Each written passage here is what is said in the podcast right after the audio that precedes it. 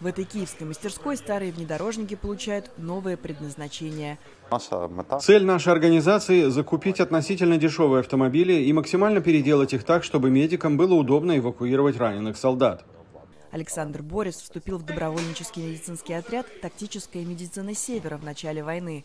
Помимо этого, он является санитарным инструктором и создателем проекта для эвакуации с фронта «Кожевак». кейс-вак називається будь-що, що доставляє. Кежевак – это любое средство, способное помочь доставить солдата из зоны боевых действий в точку эвакуации. Это может быть и велосипед, и обычные носилки, и вертолет, словом, что угодно. В нашем случае это переделанные внедорожники. Это обучающее видео дает общее представление о том, как проводится эвакуация с помощью кожевак. Добровольцы говорят, что всегда стремятся замаскировать машину как можно лучше. Обычный кузов автомобиля заменяется на бронированный. Розбираємо машину. Мы разбираем машину, полностью демонтируем салон, сиденье, обшивку и снимаем окна. Потом делаем новый пол, зашиваем окна, добавляем другие, подходящие для работы сиденья, устанавливаем подносы и органайзеры. Теперь машина больше похожа на карету скорой помощи.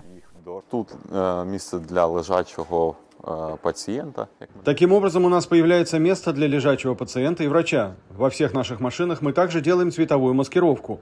Внутри они красные, синие или зеленые. Эти цвета не такие яркие, как белый, который демаскирует, когда ночью открываешь дверь. Волонтеры покупают подержанные внедорожники в Европе. Покупка и переделка старого автомобиля в медицинское транспортное средство финансируется из фонда пожертвований. І В зависимости от состояния автомобиля процесс трансформации может занять от нескольких дней до нескольких недель. Сейчас мастерская перегружена, весь гараж забит машинами. Я здесь недавно, но уже успел поработать над восьмью джипами. Волонтеры говорят, что кожевак необходимо на передовой, и потребность в них не исчезает.